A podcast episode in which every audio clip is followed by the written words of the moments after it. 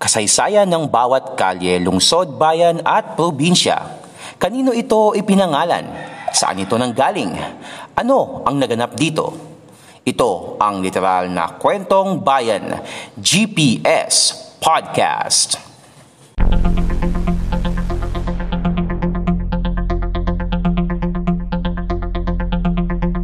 GPS Podcast.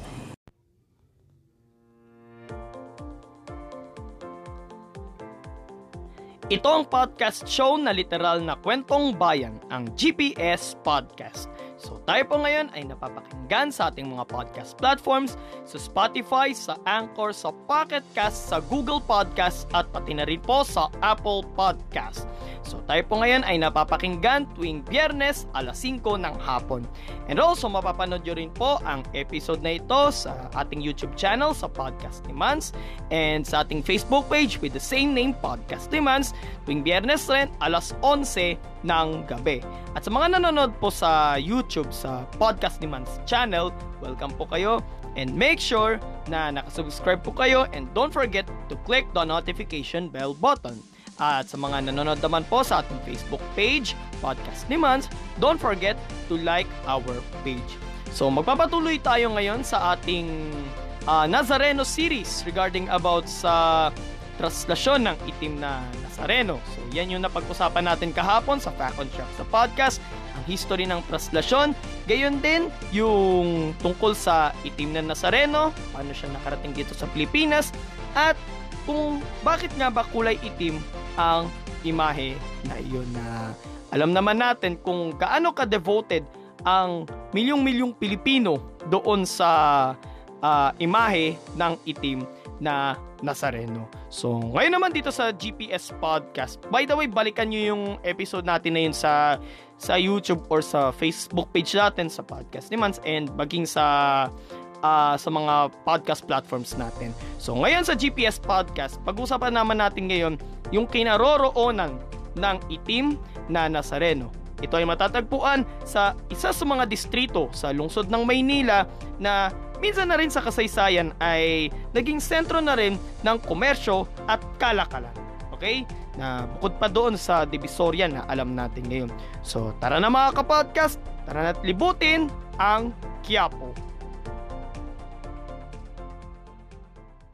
Bawat kalye, bawat kanto, may kanya-kanyang kwento. Tunghayan dito sa GPS Podcast.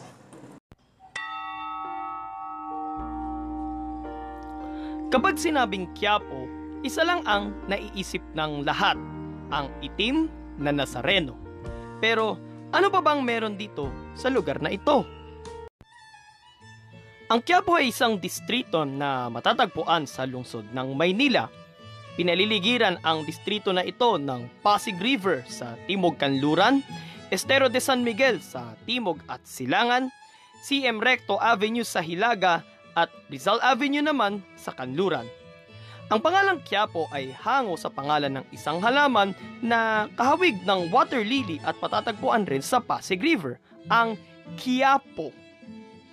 Bago pa man magkaroon ng Ayala, Ortigas at BGC, ang Quiapo ang siyang naging sentro rin ng komersyo sa Kalakhang, Maynila mula noong panahon ng mga Amerikano hanggang noong dekada 70. Ito ay dahil sa mga hile-hilerang mga sinehan sa mga kalye nito. Hindi lang yon. Ito rin ang siyang sentro ng relihiyon at politika dahil dito matatagpuan ang Basilica Menor ng Itim na Nazareno o mas kilala natin bilang Quiapo Church. At sa harap nito, ang Plaza Miranda na isinunod sa pangalan ng dating kalihim ng Treasury ng Pilipinas na si Jose Sandino E. Miranda. Sa Plaza Miranda noon nagaganap ang mga meeting de avance ng mga politikong tumatakbo noon sa halalan. Dito rin nangyari ang pambobomba sa meeting de avance ng Liberal Party noong August 21, 1971 kung saan siyam ang namatay sa insidenteng ito at siyam na putlima ang nasugatan. Bukod sa simbahan ng Quiapo, isa pang simbahan na makikita dito ay ang San Sebastian Church, ang kauna-unahan at kaisa-isang simbahan na gawa sa bakal. Dahil marami ring mga kapatid nating Muslim ang nakatira sa Quiapo, may dalawang masjid o mosque sa Ingles ang makikita dito sa Quiapo, ang Golden Mosque at ang Green Mosque. Isa rin sa mga kilalang palengke sa Maynila ang matatagpuan dito sa Quiapo, ang Quinta Market. Sound system at electronics ba ang hanap po pero gustong makamura? Marami kang mabibili niyan sa Raon. Sa Quiapo rin matatagpuan ang ilan sa mga paaralang sakop ng kung tawagin ay University Belt o U-Belt tulad ng Manuel L. Quezon University, National Teachers College, St. Rita College Manila, San Sebastian College Recoletos at Technological Institute of the Philippines. Subalit kilala rin ang Quiapo dahil sa mga nakahilerang mga manghuhula at mga nagtitinda ng mga herbal products – pati na ng mga pampalaglag ng bata sa sinapupunan.